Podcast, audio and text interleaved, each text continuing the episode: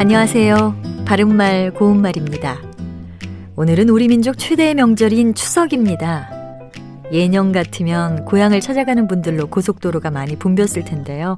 안타깝게도 올해도 코로나19 상황이 이어지면서 가급적이면 이동을 자제하도록 권장하고 있습니다.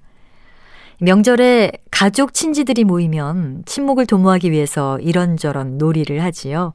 많은 분들이 즐겨 하시는 것 가운데 화투 놀이가 있는데 일명 고스톱이라는 놀이를 많이 하시는 것 같습니다. 그런데 화투놀이를 하다 보면 화투의 장수가 모자라거나 순서가 뒤바뀌거나 해서 판이 무효로 될 때가 있죠. 이런 경우에 보통 파토가 났다라고 하는데 이는 파투가 났다가 맞는 표현입니다. 파투는 깨뜨릴 파에 싸움 투자를 써서 주로 화투놀이에서 판이 잘못됐을 때 사용하기는 하지만 그 외에도 뭔가 일이 잘못돼서 흐지부지 되는 것을 가리키기도 합니다. 예를 들어서 순조롭게 진행되어 가던 계약이 막판에 가서 파투가 났다. 이렇게 말할 수 있겠지요.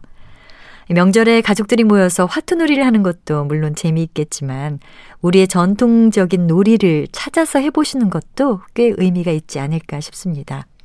이번에 고향을 찾으신 분들이나 그렇지 못한 분들이나 모두 계신 곳에서 추석 명절 풍요롭게 보내시기 바랍니다.